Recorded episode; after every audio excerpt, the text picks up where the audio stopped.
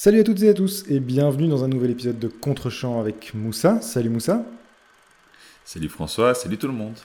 Et aujourd'hui on va parler de Ouin Ouin les hommes not all men. Générique.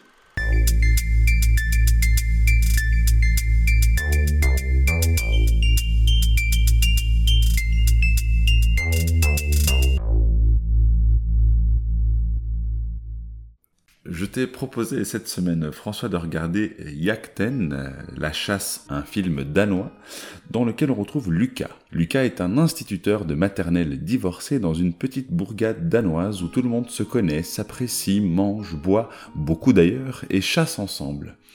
Mais cet esprit de camaraderie, en particulier masculin, se voit ébranlé lorsque Lucas, qui n'aspire à rien d'autre que voir davantage son fils depuis la séparation, se voit accusé d'abus sexuels sur l'une de ses élèves, Clara, qui n'est autre que la fille de son meilleur ami Théo.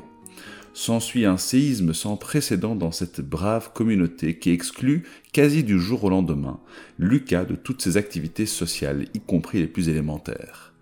Voilà, j'ai pas mieux à proposer comme pitch. Euh, sur base de ça, je propose euh, que tu prennes le relais. Euh, j'ai juste à ajouter que c'est un film de Thomas Winterberg et qui met en scène le brillant Mats Mikkelsen. François, qu'as-tu donc pensé de Yakten Eh bien, Moussa, posons tout de suite les choses. J'ai cordialement détesté le film de la semaine. Euh, tu m'as imposé là une expérience particulièrement pénible et quand je pense, cher camarade, que tu m'as parfois accusé de te voler du temps avec des choix qui ne convenaient guère à tes goûts, euh, laisse-moi te dire qu'entre les figures de l'ombre et la chasse, laquelle d'ailleurs porte euh, très bien son nom, tu m'es, désormais entièrement redevable et je connais déjà ton châtiment que je révélerai en fin d'épisode. Alors, euh, pour ne rien arranger, j'ai eu le malheur d'écouter un autre petit podcast confidentiel ce matin pour y découvrir avec horreur que les critiques du masque et la plume, donc, condamnaient unanimement Babylone avec une mauvaise foi euh, terriblement crasse et une réflexion critique proche du néant. Autant te dire que ce soir, je suis remonté comme un coucou suisse et que je n'aurai aucune pitié pour la beaufrie masculiniste de Winterberg. Parce que comment caractériser autrement ce chemin de croix de deux heures? Euh, la thèse du réalisateur est, vraiment limpide, hein, et pour ne, pas dire simpliste, à savoir une étude de la présomption d'innocence euh, balayée par une accusation qui emporte tout sur son passage, la condamnation des dérives du tribunal populaire, l'émergence euh, du mal au sein d'une communauté qui se retourne contre un individu, le tout sur un fond quand même bien bien rance et bien conservateur sur la sacralisation de la parole de l'enfant, sur l'amitié et les valeurs viriles, ainsi que sur une misogynie qui est à peine voilé, hein, mais qui pour moi est totalement, euh, totalement affirmé. Donc, en réalité, le programme du film est vraiment très simple. Nous faire vivre le calvaire de Saint Metz. Euh, c'est un brave type, bien sous tout rapport, à qui ne va arriver que des misères, à cause d'une sale gamine quand même, hein, une sale gamine de 4 ans qui aurait eu l'audace d'éprouver des sentiments pour lui. Et donc à partir de là, euh, rien ne nous sera épargné.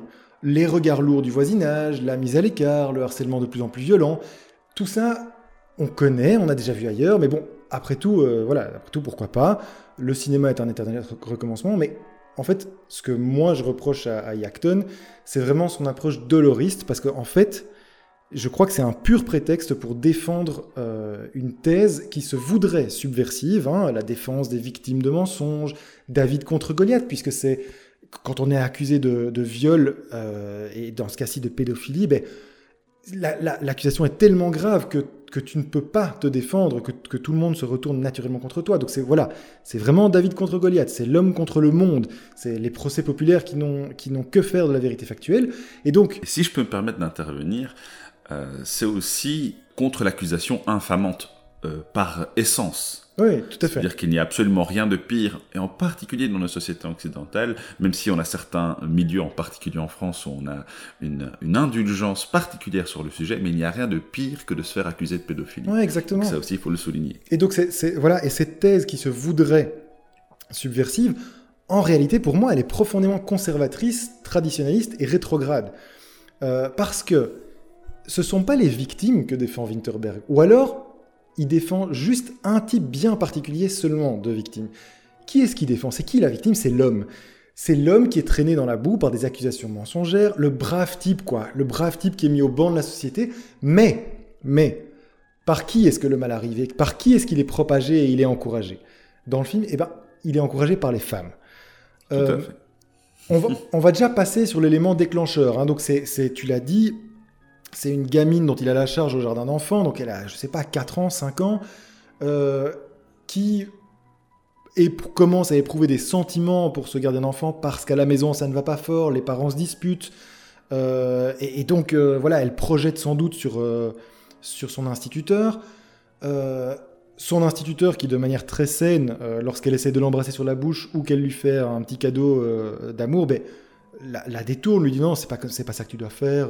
voilà, et puis il vaut mieux que tu offres ce cadeau à, un de tes camarades voilà, de manière euh, ben, très saine, la gamine va agir comme une euh, adolescente euh, éplorée et donc va agir, va être jalouse et va donc se dire je vais affirmer que je n'aime pas Lucas. Je vais donc lui jouer un mauvais tour et dire que parce qu'elle a, elle a vu des images, ça tombe bien d'ailleurs, hein, c'est bien écrit ce scénario. Hein. franchement, c'est super. Juste avant, juste avant qu'elle soit éconduite, ces deux frères euh, lui auront juste mis sous son le nez. Son frère et un de ses amis, ouais, c'est ça, son frère et un de ses amis lui auront mis sous le nez une tablette avec un contenu euh, pornographique. Donc elle aura juste appris à voir ce que c'est euh, un, un, phallus en érection et elle sera capable de dire les mots. Ça tombe vraiment bien, hein. c'est vachement bien, vachement bien tourné ce truc-là. Et donc elle va dire ça pour se, pour se venger de Lucas, mais évidemment ne sachant pas tout ce qu'elle va provoquer derrière. C'est un peu le degré zéro de la psychologie féminine et enfantine. Hein, Qu'une gamine se comporte comme ça, comme une adolescente, c'est déjà le degré zéro, je trouve. Mais alors, le reste des femmes dans le, dans le film, il faut quand même voir, c'est quelque chose. Hein. Euh, de la directrice d'école, qui s'inquiète donc et qui écarte Matt, qui fait euh, Matt, Lucas, le personnage de Lucas incarné par Matt Mikkelsen, qui fait venir des spécialistes, qui avertit les parents, euh, qui, prend peur de Lucas et qui ne veut plus lui adresser la parole.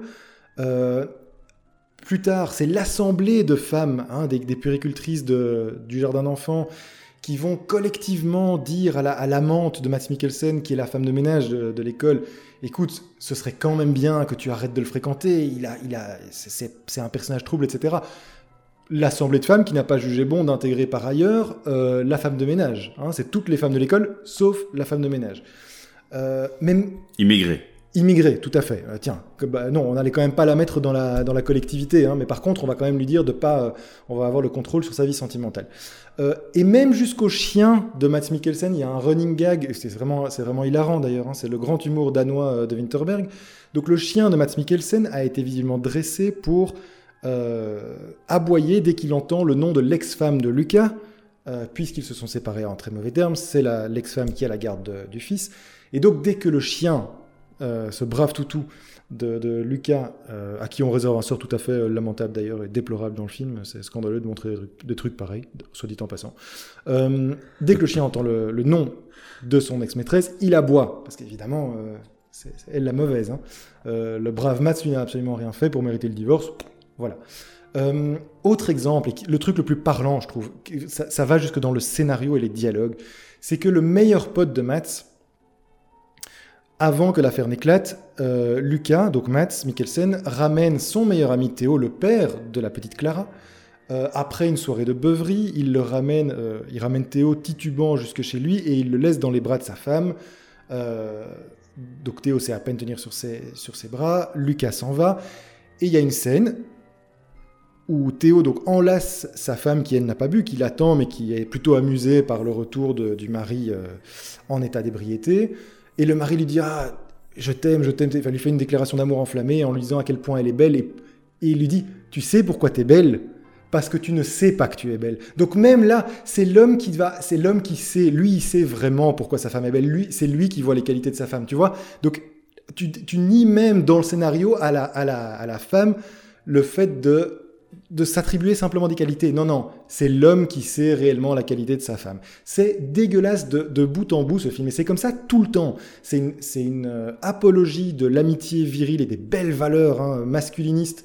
Euh, on est potes, euh, on boit ensemble, on, part à la chasse en plus. Alors ok, c'est culturel, j'imagine que voilà, c'est une, une, approche, bah, on n'a pas du tout ça ici dans notre culture, et moi c'est un truc que je trouve bah, abominable. Mais bon, soit c'est un jugement culturel, euh, c'est sans doute différent dans cette culture-là, mais rien, déjà ça, ça, ça, m'agace, j'ai pas envie de voir ce, genre de truc-là. Euh, et puis alors, et puis alors, euh, comment est-ce qu'on termine le film? On termine de deux manières. En fait, il y a deux climax dans le film.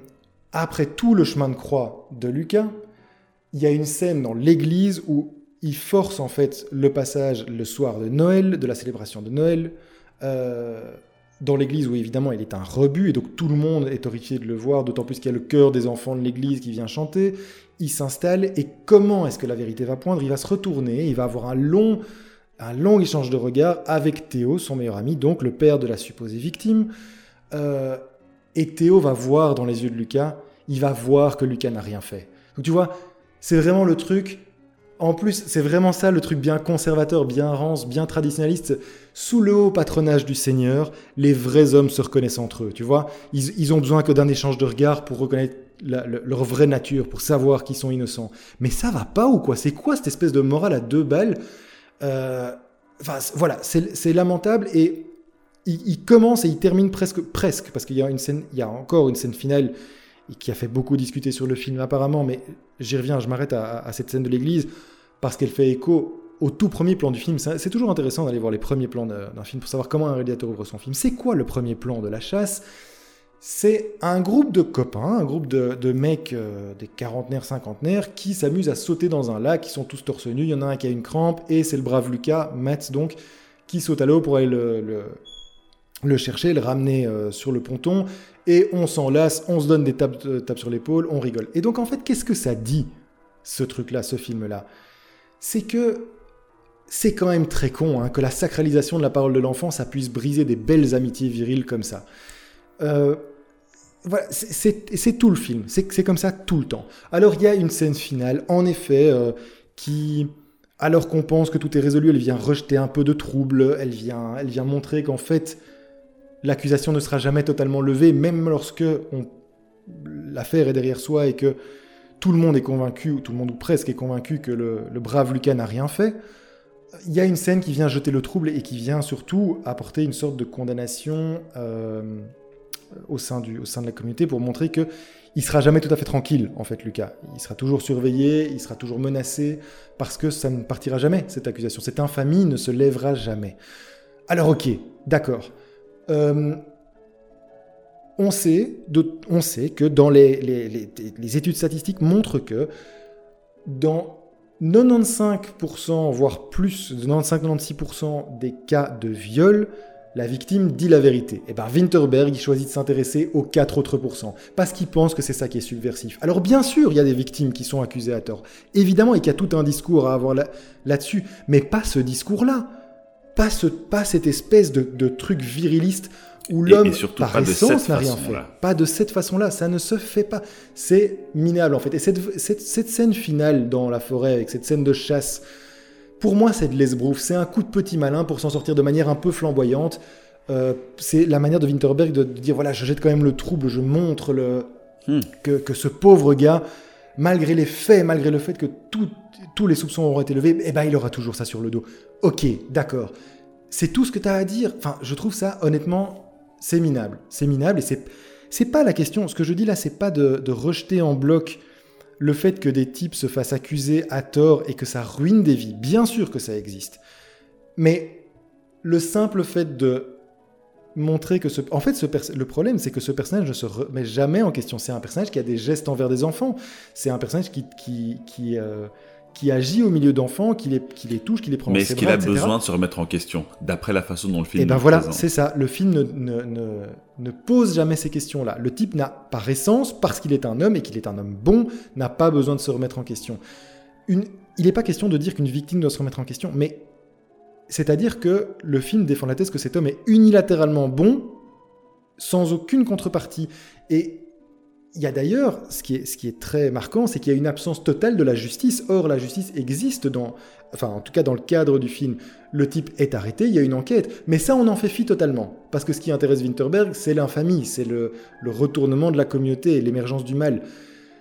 Mais voilà, pour moi, Winterberg, c'est un type qui choisit de s'intéresser et de défendre les 4%, et de passer complètement sous silence. Euh, enfin, je trouve que c'est vraiment assez insultant envers. Euh, euh, envers des, des, de réelles victimes de viol. Et que ça ne réhabilite... Et de pédophilie. Oui, oui, en l'occurrence ici de la pédophilie, mais voilà, du, viol même en général. Alors, euh, j'en termine en disant ah, pourquoi un tel succès? Pourquoi est-ce que le film a quand même euh, suscité des passions? Euh, ben, Il y a eu des passions négatives comme la mienne, mais il y en a apparemment aussi beaucoup de positives. Alors, beaucoup. Est-ce le jeu d'acteur de Mikkelsen? Effectivement, Mats Mikkelsen joue bien, c'est un bon acteur. Il sait jouer la confusion, il sait jouer la tristesse. Ben oui, il est, il est triste, il est malheureux, il sait le jouer, c'est sûr, c'est un bon acteur. Est-ce que ça suffit à faire un bon film? Non.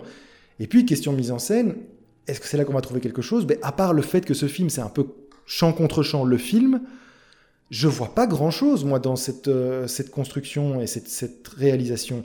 Alors, certes, de temps en temps, euh, Winterberg va par exemple utiliser la langue focale, c'est-à-dire qu'après euh, une scène, une séquence où Lucas se présente dans son école, il est renvoyé sans, bien comprendre ce qui lui arrive et on voit qu'il est bouleversé, etc. Et il repart, et ben il y a une langue focale où on le voit marcher parce que donc il est en un coup seul au centre de l'écran de manière très nette, mais tout autour de lui est flou, et ben oui, ça montre sa confusion, et ça montre son état. D'accord, ok, merci euh, Thomas, j'ai bien compris ce que tu voulais me montrer, mais il n'y a pas grand-chose de plus. Donc voilà, moi j'ai trouvé que c'était un film particulièrement rance, ça m'a vraiment mis en colère, je, lui trouve très très peu d'éléments pour le sauver. Euh, j'entends l'argument d'aller dire que ces accusations et ces infamies euh, ruinent des vies, bien sûr, mais fallait-il pour cela avancer des thèses de la, la, saine amitié virile et de les vrais hommes se reconnaissent entre eux et les braves types, eux, ils ont rien à se reprocher et c'est quand même scandaleux la manière dont on condamne, euh, on condamne des, des, hommes. Je trouve vraiment que c'est un, c'est un sale film, quoi. C'est un film assez puant. Donc euh, voilà pour mon avis et euh, je te laisse euh, reprendre la parole, mais je n'oublie pas le châtiment que j'ai promis à la fin de l'épisode. Euh, voilà, ça sera de quoi me réchauffer le cœur après ce, film particulièrement euh, détestable.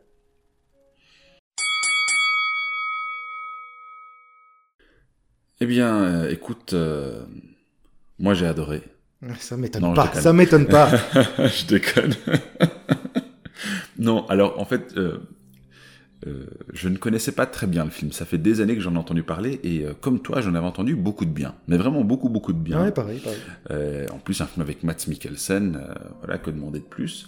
Il me semble aussi que c'est pas le, le, premier film de Winterberg à aborder la question de, de l'abus sexuel sur des enfants, puisque Festen, son, je pense, c'est le film qu'il a, qu'il a un petit peu propulsé euh, parmi euh, d'autres cinéastes en gain de notoriété, euh, aborder aussi la question, mais sous un tout autre angle. je ne sais pas si j'aurai le temps d'aborder cette question-là, mais revenons sur Yakten. quand j'ai vu le film, bon, je vais rapidement balayer les qualités photographiques que je lui trouve, parce que je pense qu'il a une belle photographie. Il, a une photographie qui rend très bien son cadre un petit peu austère, automnal, euh, très très cloisonné de cette communauté euh, et, aussi morne du film, qui est donc en phase avec le ton et le propos du film. Euh, il me semble aussi que c'est en très grande partie en tout cas filmé avec une caméra à l'épaule qui rend l'action plus dynamique euh, et, permet des plans rapprochés sur les personnages euh, qui leur permettent de porter le film. Mais comme tu l'as dit, ça ne suffit pas. Néanmoins, euh, soyons honnêtes, je pense que tous les acteurs et toutes les actrices font un très très bon travail dans ce film malgré l'écriture complètement claquée sur laquelle je vais revenir dans un instant. ils, ils, donnent vraiment vie à leurs personnages et c'est notamment, je pense, dû à la gestion de la caméra. Mention évidemment à Mats Mikkelsen, euh, qui nous livre un protagoniste d'une sincérité incroyable et dans lequel on, pour lequel pardon, on ne peut ressentir que de l'empathie, car, et c'est là le choix euh, que tu as évoqué et que j'ai également souligné, euh, on, nous le décrit d'emblée comme étant innocent. Cette innocence n'est jamais remise en question. Et donc on part du principe que le protagoniste ne verra jamais son innocence remise en question. À la limite, ce qui aurait été subversif, c'est d'apprendre à un moment qu'en fait, il n'a pas eu des gestes toujours très très nets. Tout à fait. mais ce n'est pas le cas. Et donc dès le début, on part du principe l'innocent et la victime, tu l'as dit, c'est lui. Et c'est précisément là qu'intervient ce qui m'a gêné avec le film quand je l'ai vu. Moi, je l'ai vu, je pense, il y a, un peu moins d'un an. Donc, euh, et j'ai vraiment longuement réfléchi avant de le proposer dans ce podcast. Mais comme je l'ai dit, le but, ce n'est pas que de, regarder euh, des bons films. Parfois, je pense qu'il y a des mauvais films qui sont aussi euh, riches en enseignement. Est-ce que Red Pill, ça te dit quelque chose? Est-ce que c'est le principe de par les Wachowski de la pilule rouge dans Matrix qui a été repris par les républicains et euh, Je pense, je pense que ça vient de là. Mais Red Pill, c'est aussi une- un, un documentaire réalisé par une femme qui revient justement sur euh, le, toutes les difficultés euh, que vivent les hommes, que ce soit ceux qui sont involontairement célibataires, que ce soit ceux qui sont accusés à tort justement de viol ou d'agression sexuelle. Et pour moi, on, on est vraiment dans ce cadre-là. C'est une accusation rhétorique selon laquelle les hommes souffreraient aussi euh, du sexisme. Je ne vais pas rentrer dans le détail. Euh, Il y a une littérature abondante sur le sujet. Mhm. c'est- pas ce que je, cherche à faire ici. Néanmoins, euh, ce qui relève du fait, c'est que Red Pill euh, est presque devenu un pamphlet aux yeux de masculinistes notoires Bah, comme les Jordan Peterson et Bah oui, bien sûr, non mais c'est ça, c'est la, la- la thèse que les pauvres hommes blancs souffrent. Hein, euh, les, Tout à fait. les incels, c'est dur, hein, d'être, célibataire, c'est dur, de, que les femmes se moquent de, de soi. Ouais, ouais, ouais, Tout vois, à fait. Et le problème, le problème, c'est que euh, ces personnes-là utilisent ce type de documentaire pour occulter la violence euh, sexuelle, euh, les violences, euh, donc les abus, les viols, les agressions, la pédophilie. D'ailleurs, je l'ai dit tout à l'heure, j'ai cité la France, mais ce n'est certainement pas le seul pays. La pédophilie malheureusement un, un fléau international, mais on le sait, chaque fois qu'il y a une personnalité publique connue, idéalement du monde artistique, euh, qui euh, traîne des casseroles liées euh, de près ou de loin à de la pédophilie, on a une espèce d'indulgence assez incroyable et les documentaires comme Red Pill, hein, j'aime pas utiliser le terme documentaire, mais ce, type de, de, de petits films contribue justement à pérenniser cette indulgence. On revient ici à notre film. Est-ce qu'il y a, comme Lucas, des hommes qui sont injustement accusés? Tu l'as dit, sûrement. Mais ici, c'est vraiment la façon dont c'est dépeint qui est euh, pernicieuse. Tout d'abord, dans la misogynie dépeinte par le film. Je ne sais pas si tu as remarqué, mais ce sont euh, essentiellement euh, des femmes qui accusent Ah ouais, j'ai bien remarqué, ouais, ouais, ça c'est Lucas dans le film. Revenons sur la d'abord l'enfant, parce que tu as dit que c'était une sale gamine. Alors ça, c'est le, le point que je vais nuancer. C'est une enfant comme il y en a beaucoup d'autres, qui a un, un crush euh, sur euh, son euh, instinct, comme beaucoup d'autres, et sa réaction de frustration. Je pense que c'est euh, parfaitement normal de la part d'un enfant. Oui, tout à fait. Je pense que sa réaction à elle n'est absolument pas anormale, euh, et donc je ne Ouais, pense pas que alors- je la qualifierais de sale gamine. Non, non, non, attends, quand je dis sale gamine, c'est comme ça que Winterberg, là, pour moi, c'est comme le, le regard qu'il a sur cette gamine, je trouve, est Ah très oui, problématique. C'est ça que je veux dire. fait, tout à C'est- fait. Cette, ga- enfin, cette gamine, il peut absolument rien. Bien sûr que les enfants ont des réactions pareilles. Ce que je veux dire, c'est que Winterberg la filme vraiment comme un personnage qu'il n'aime pas. Ça se voit que il, il, essaye de, il essaye de montrer et de déceler dans ce personnage une malice qui ne- qui n'existe pas chez les enfants. Et alors, comment est-ce qu'il va justifier ça? Mais Par le fait que ses son frangin et son, son copain lui ont mis un truc sous les yeux. Donc, elle est capable de faire des associa- associations d'idées en ayant sa réaction qui en fait ne devrait jamais être ce type de réaction. Quand je dis sale gamine, c'est parce que Winterberg la- veut la présenter comme ça et c'est comme ça qu'il la voit. Dans ce cas, on est totalement d'accord. Euh, ensuite, la directrice. La première réaction de la directrice est parfaitement saine aussi. Mais oui, mais elle, elle est saine. Elle écoute l'enfant euh, et elle essaye de creuser. Elle prend ses précautions, elle voit les parents, elle appelle les autorités. Mais au bout d'un moment, et c'est plus ou moins le point que tu as évoqué, euh, d'autres personnes sont impliquées et l'affaire prend une ampleur euh, qui dépasse la raison nécessaire à ce moment. Et c'est normal, parce que dans ce film, les femmes sont émotionnelles, elles sont irrationnelles. Euh, la directrice pose des questions qui, sont, euh, qui orientent euh, Clara euh, dans le fait d'arriver à la conclusion selon laquelle Lucas l'aurait agressé sexuellement. Le fait ensuite que cette directrice contacte l'ex-femme de Lucas pour tenir son fils à l'écart. Ouais. Ça prend des proportions qui sont complètement, alors je vais dire délirantes. Soyons clairs. S'il y a un cas d'abus sexuel, je pense qu'il est nécessaire de prendre euh, des mesures, des mesures strictes et des mesures sévères. Mais ici, le problème, c'est que ce qui fait réagir ces personnages-là, c'est le fait euh, qu'ils euh, délaissent leur raison pour réagir sur base uniquement euh, de leurs émotions. Ce sont des êtres humains, donc c'est pas anormal, mais c'est la manière dont le film les présente, moi, qui me dérange énormément. Mhm. Et donc la directrice, après un interrogatoire avec l'enfant, pour tout argument, elle dit euh, qu'elle pense que c'est vrai. qu'elle pense que, que c'est vraiment arrivé. Et que c'est ça qui va justifier toutes les décisions qu'elle va prendre a posteriori. Et ça, c'est un vrai problème. On a également une séquence où Clara dit à sa mère plus ou moins qu'elle a menti, elle ne le dit pas, je pense, exactement ces termes. et sa mère lui dit non, mais tu as sûrement oublié, tu as refoulé. On revient encore une fois dans le domaine purement des sentiments. Alors que plus tard, quand elle dira à son père que rien n'est arrivé, son père va la croire immédiatement. Oui, tout à fait. Euh, et ça, c'est extrêmement problématique. Euh, donc la directrice va, tu l'as dit, interpeller la, petite amie donc la, femme de ménage de l'école euh, de Lucas, et même celle-ci va en venir à douter de lui, ce qu'il va considérer comme étant inacceptable, alors que, encore une fois, c'est quelque chose de parfaitement normal, vu la gravité de l'accusation. Oui. et une personne qu'il fréquente depuis peu de temps, bah, elle se pose des questions. Et elle se comporte de manière, honnêtement, tout à fait réfléchit, c'est qu'elle lui laisse vraiment la possibilité de s'exprimer. Il s'exprime pas. Qu'est-ce qu'il fait? Il se met en colère il la fout dehors manu militari. oui, exactement. Il la fout dehors par la force. Euh, et euh, notons au passage qu'à la fin du film, ils sont à nouveau ensemble, sans que lui-même soit, soit, jamais remis en question dans la manière dont il l'a euh, traité. Et de même, pour, pour rebondir là-dessus, le... pardon de t'interrompre, mais pour aller dans ce sens-là, il y a une autre démonstration aussi, c'est que le fils de Lucas, euh, qui, au début du film, est chez sa mère et puis qui revient au moment où l'affaire a éclaté, il revient chez son père et lui ne doute pas un seul instant de l'innocence de son père. Mais évidemment, parce que c'est le brave gamin, c'est un garçon, c'est un homme, lui, il sait que son père a pas pu faire ça. Mais pourquoi est-ce que c'est le seul personnage qui ne doute pas? Qui sont les deux seuls personnages qui ne doutent pas de Lucas?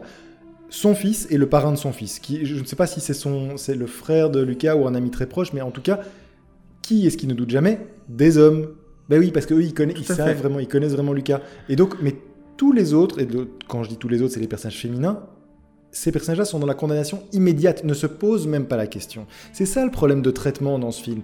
C'est que les hommes et les femmes ne sont pas traités de la même manière vis-à-vis du problème. Exactement. Et les, et les, hommes, les quelques hommes qui croient dans sa culpabilité, réagissent uniquement par la violence, parce que c'est le seul euh, moyen d'expression euh, légitime qu'ils peuvent avoir, parce que leur code euh, a, été brisé. Mm-hmm.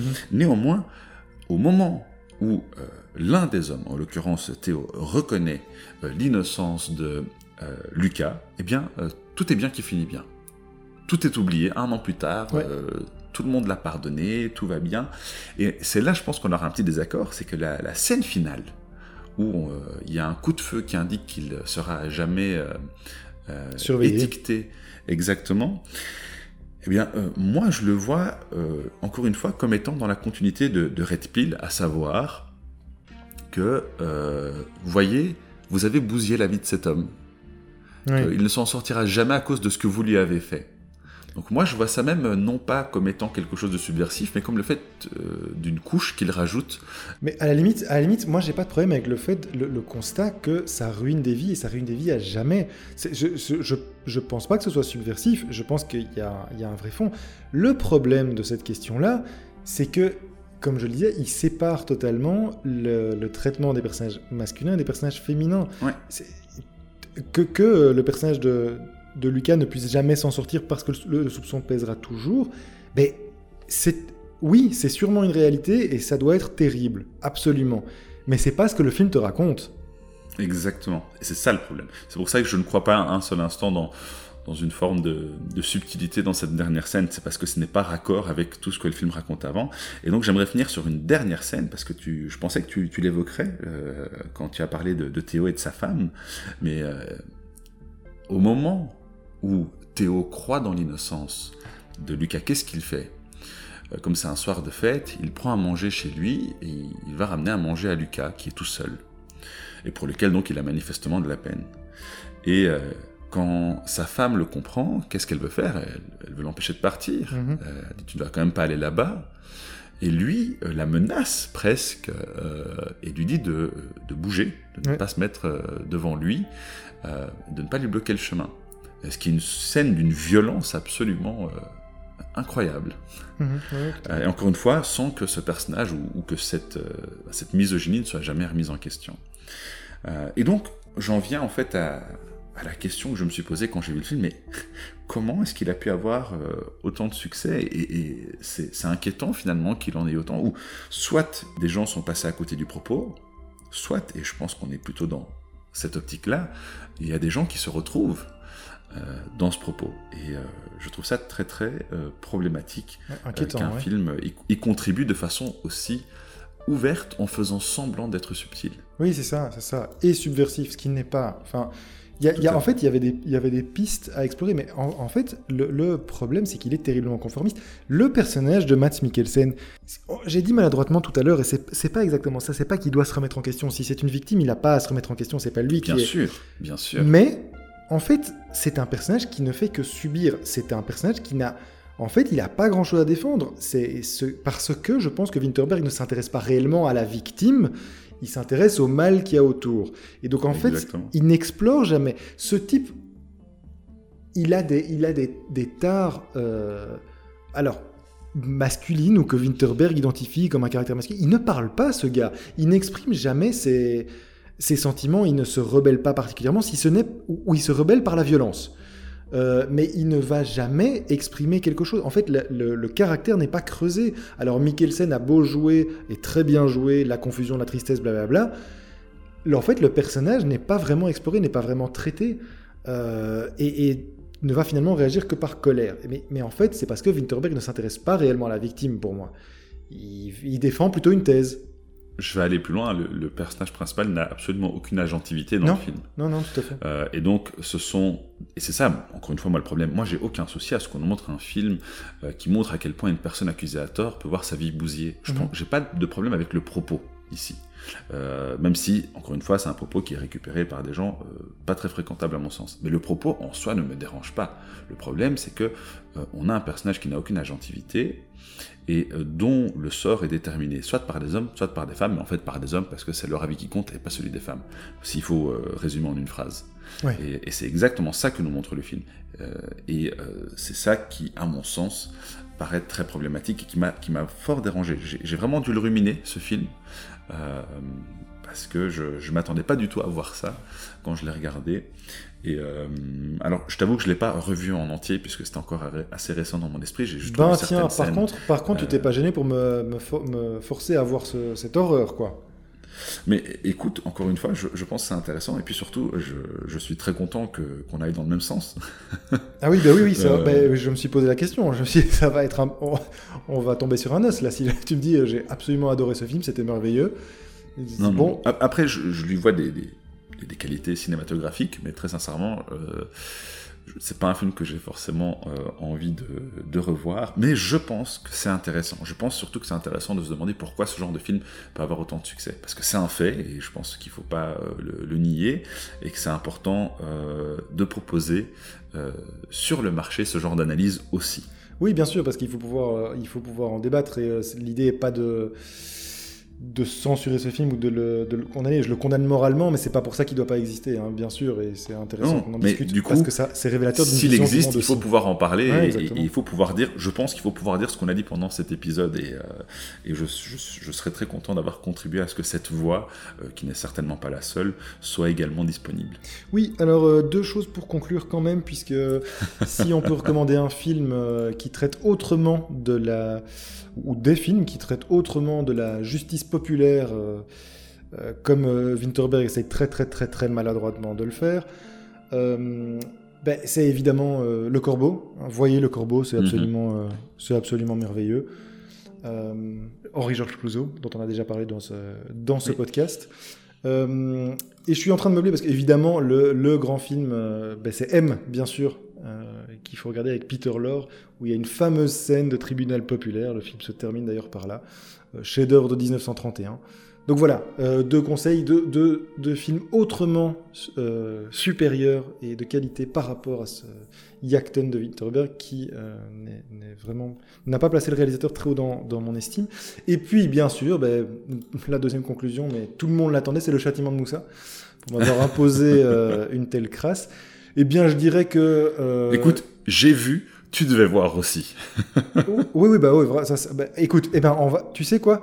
Voilà la différence entre nous. Toi, tu as vu des mauvais films et, des, et tu me- tu m'imposes des mauvais films. Moi, j'ai vu des films extraordinaires, eh bien, je vais t'imposer des films extraordinaires. Parce que c'est la différence entre nous, Moussa. Je, Euh, je- je ne crois Moi, plus je suis dans pour l'élévation. Et donc, pour m'avoir fait voir non seulement les figures de l'ombre, mais aussi la chasse, tu vas te taper toute la filmographie de Damien Chazelle. Jamais, mais alors Bien jamais. sûr que si. Boycott. T'as pas le Jamais. choix. Oui, il n'y a, pas- y a pas de boycott, t'es es puni. Donc t'es puni, tu ne discutes pas. Tu vas te taper toute la filmographie de Damien Chazelle parce que non seulement tu, tu, tu crois que ça va être une punition, mais en fait, ça va être un moment merveilleux. Ça va être un- et je, et je t'envie, je t'envie pour cette condamnation, Moussa. Je pense que ça n'arrive pas souvent qu'une condamnation se retourne en faveur euh, de, de l'accusé. Mais voilà, voilà, euh, du coupable, même Écoute, pas de l'accusé. Tu, tu- tu peux es les coupable. proposer, tu peux les proposer Non, dans non, non, non, podcast. c'est Ah non, si, pas ah, du tout. si, ah, si. Sur Moi, ton je temps ne passe libre, pas par des moyens détournés. Je l'ai sur ton temps utilisé libre, tu vas aller voir mon créneau. Whiplash, Ah non, ça, Whiplash, La La Land, First Man et Babylone. Allez hop, c'est parti mon petit bonhomme. T'as une semaine. Euh, écoute, plutôt que de faire le malin, là, tu voudrais pas nous dire ce qu'on va regarder la semaine prochaine? Mais oui, j'étais en train de regarder notre euh, tableau de suivi pour savoir ce qu'on allait regarder la semaine prochaine et j'ai presque hésité à te proposer autre chose parce qu'après une telle purge que Yakten, j'avais envie de me remonter un peu le moral, mais je vais quand même conserver le programme. Et le programme, c'est quoi? Tiens, tiens, la, la- un film. la bonne nouvelle, attention, attention, ah, je, te- je te coupe tout de suite, la bonne nouvelle, c'est qu'on vient de créer du suspense pour la place numéro 60 de notre Ouais, classement. exactement. Il va y avoir, il va y avoir une- un vrai combat entre, entre la chasse et les figures de l'ombre, en effet. Euh, pour une fois, tiens, c'est pas mal. Alors, pour la semaine prochaine, donc, on va partir en Corée du Sud et on va regarder un film de Bon Joon-ho, c'est Mother. C'est pas nécessairement le plus connu, hein, puisqu'il est évidemment euh, célèbre pour Memories of Murder et plus récemment Parasite. On va aller voir quelque chose d'un peu plus confidentiel. Mais tiens, tiens, un film qui traite notamment de vengeance avec un personnage féminin, on va voir ce qu'un grand réalisateur fait par rapport à Yakton de Thomas Winterberg. Très hâte de voir ça. Voilà le programme pour la semaine prochaine. Merci beaucoup. Non, non, pas merci Moussa, pas merci. Euh, merci peut-être pour la discussion, mais c'est tout. Mais Euh, c'était l'objectif, c'était tout l'intérêt.